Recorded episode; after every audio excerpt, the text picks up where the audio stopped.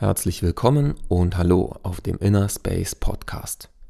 Du hörst den Impuls zur allerersten Meditation, die auf diesem Kanal veröffentlicht wurde.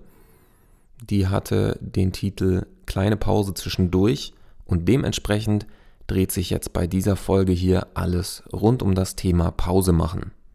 Du erfährst, warum die Pause unbedingt einen Imagewechsel braucht und außerdem erfährst du, warum das, was im Gehirn während einer Pause passiert, ein absolutes Wunder ist. Schön, dass du reinhörst und viel Spaß. Zum Beispiel in der Schule oder in der Arbeit ist wichtig, Pausen zu machen, damit man sich erholen kann, spielen kann und seinen Kopf wieder ähm, leer machen kann, weil im Kopf ist so ein kleiner Kasten. Da steckt man das, was man gelernt hat und gemacht hat, rein. Dann ist in dem Raum, wo man sich alles merken kann, wieder Platz, damit man sich die anderen Sachen, die man noch lernt, auch merken kann.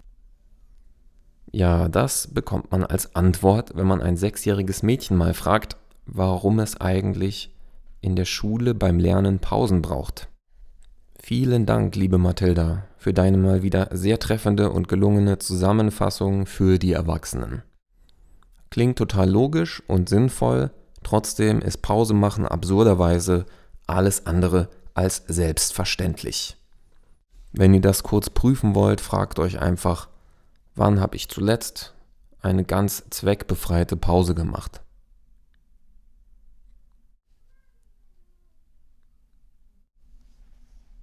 Und wann war's? Genau. Ich kann die Antwort zwar nicht hören, unterstelle jetzt aber einfach, dass es doch eine ganze Weile her ist. Wenn das nicht der Fall ist bei dir und du vielleicht gestern oder heute schon eine zweckbefreite Pause hattest, dann gehörst du damit zu einer Minderheit.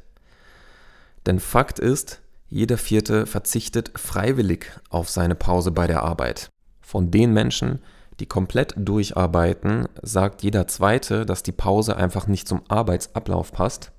Und jeder Dritte lässt die Pause ausfallen, weil er zu viel zu tun hat. Gleichzeitig, oh, welche Überraschung, klagen die Menschen, die auf Pausen verzichten, viel häufiger über Kopfschmerzen, Erschöpfungszuständen und so weiter und so fort. Woran liegt das, dass uns das mit den Pausen heutzutage so schwer fällt? Neben den offensichtlichen Gründen, die sofort auf der Hand liegen und die mit dem digitalen Zeitalter zusammenhängen, will ich jetzt einen besonderen Punkt da herausgreifen, auf den die Pausenforschung und Zeitforschung auch immer wieder verweist. Ja, sowas gibt es. Pausenforschung, sehr cool. Und zwar ist das, die Pause hat einen schlechten Ruf. Jemand, der viel Pausen macht, hat nicht so viel zu tun und eigentlich zu viel Zeit, nicht so viel Aufgaben, ist auch nicht so wichtig, macht es sich tendenziell eher bequem und einfach und daraus folgt, Pausen machen ist eigentlich für Faule und für Weicheier.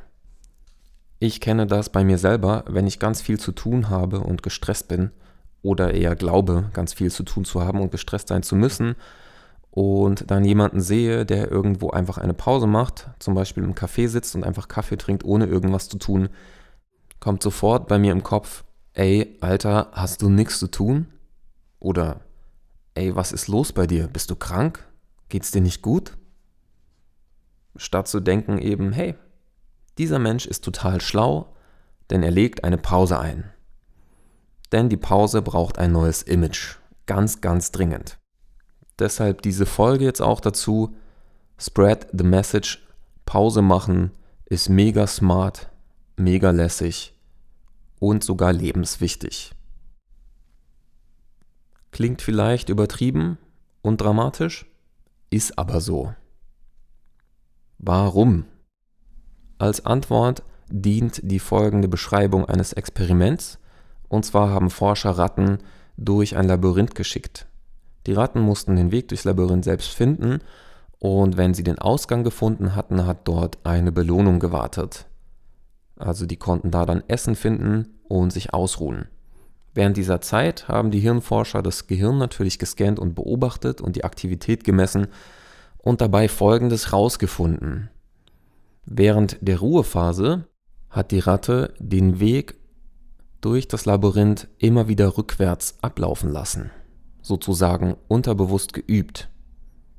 Und das Spannende dabei ist, dass sie es rückwärts macht, also von der Belohnung aus gedacht, was total Sinn macht. Also von der Bedürfnisbefriedigung vom Ziel aus rückwärts. Und dabei haben sich neue Verschaltungen im Gehirn gebildet, so dass die Ratte für das nächste Mal, wenn sie wieder vor dieser Herausforderung steht, die gemachten Erfahrungen anwenden kann und schneller durch das Labyrinth kommt und schneller zur Belohnung kommt. Oder vielleicht sogar, wenn das Labyrinth schwieriger ist, die Herausforderung größer wird, dementsprechend ihre Fähigkeiten erweitern und anpassen kann und auch mit dieser Situation gut klarkommt.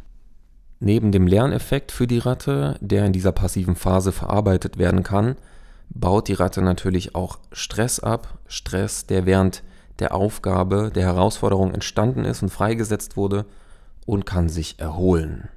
Was bedeutet das jetzt für uns als Menschen, wenn wir das übertragen auf unsere Lebenssituation?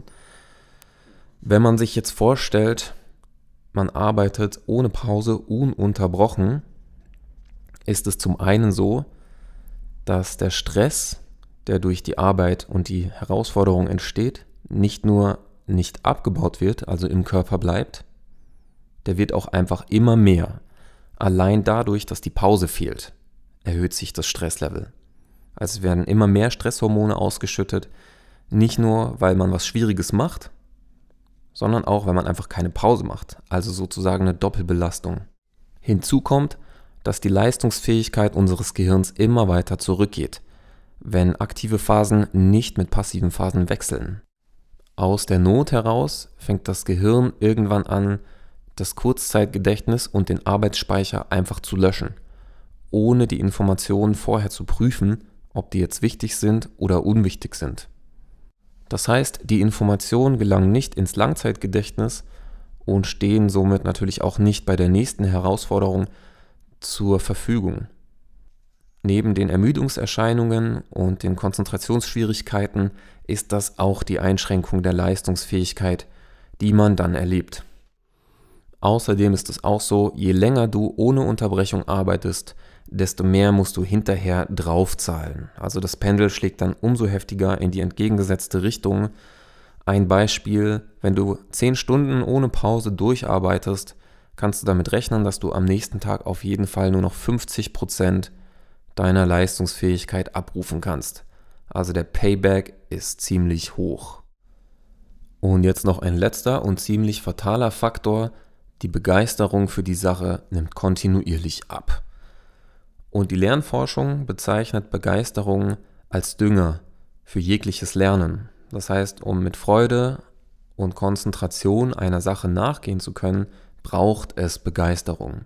Und die geht dann einfach komplett weg, wenn man keine Pause macht. Kurzes Beispiel dazu. Serienmarathon, zwei Tage am Stück Serie gucken, drei Tage am Stück Serie gucken kannst du beobachten, am Anfang ist es noch spannend, die Begeisterung ist da und irgendwann ist dir einfach nur noch schlecht. Wohingegen, wenn du es schaffen würdest, jede Woche nur eine Folge zu schauen, wärst du jedes Mal mit Begeisterung bei der Sache und würdest die Folge ziemlich wahrscheinlich bis zum Schluss genießen. Und du würdest, was viel wichtiger ist, dir den Inhalt jeder Folge viel besser merken können. Noch ein weiteres Alltagsbeispiel aus dem Sport, um das zu veranschaulichen. Bei einem gelungenen Trainingseffekt, zum Beispiel bei einem Tabata-Workout, kommt es auf die Pausen an. Würde man die Pausen weglassen, wäre auch der nachhaltige Trainingseffekt verloren. Das heißt, in der Pause wird der eigentliche Trainingseffekt erzielt. Solltest du jetzt einer von den Menschen sein, die sagen, alles schön und gut, tolle Ideen, tolle Erkenntnisse, aber bei mir ist das anders und bei mir funktioniert das nicht. Pausen kann ich in meinem Alltag einfach nicht einbauen. Dann greife ich dazu mal die drei Hauptbereiche auf, die die Zeitforschung herausgearbeitet hat.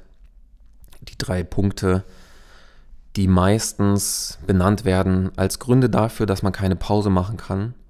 Und zwar ist das erstens Zeitdruck, zu wenig Zeit zu haben. Zweitens Erwartungsdruck oder Leistungsdruck von Arbeitskollegen, Kolleginnen, von der Gesellschaft, von der Familie etc. Und drittens, die örtliche oder räumliche Umgebung lässt keine anständige Pause zu. Die Zeitforschung liefert direkt ein paar Lösungsangebote mit, und zwar bei Punkt 1 und Punkt 2 Zeitdruck und Erwartungsdruck kommt es eigentlich nur auf die innere Haltung an.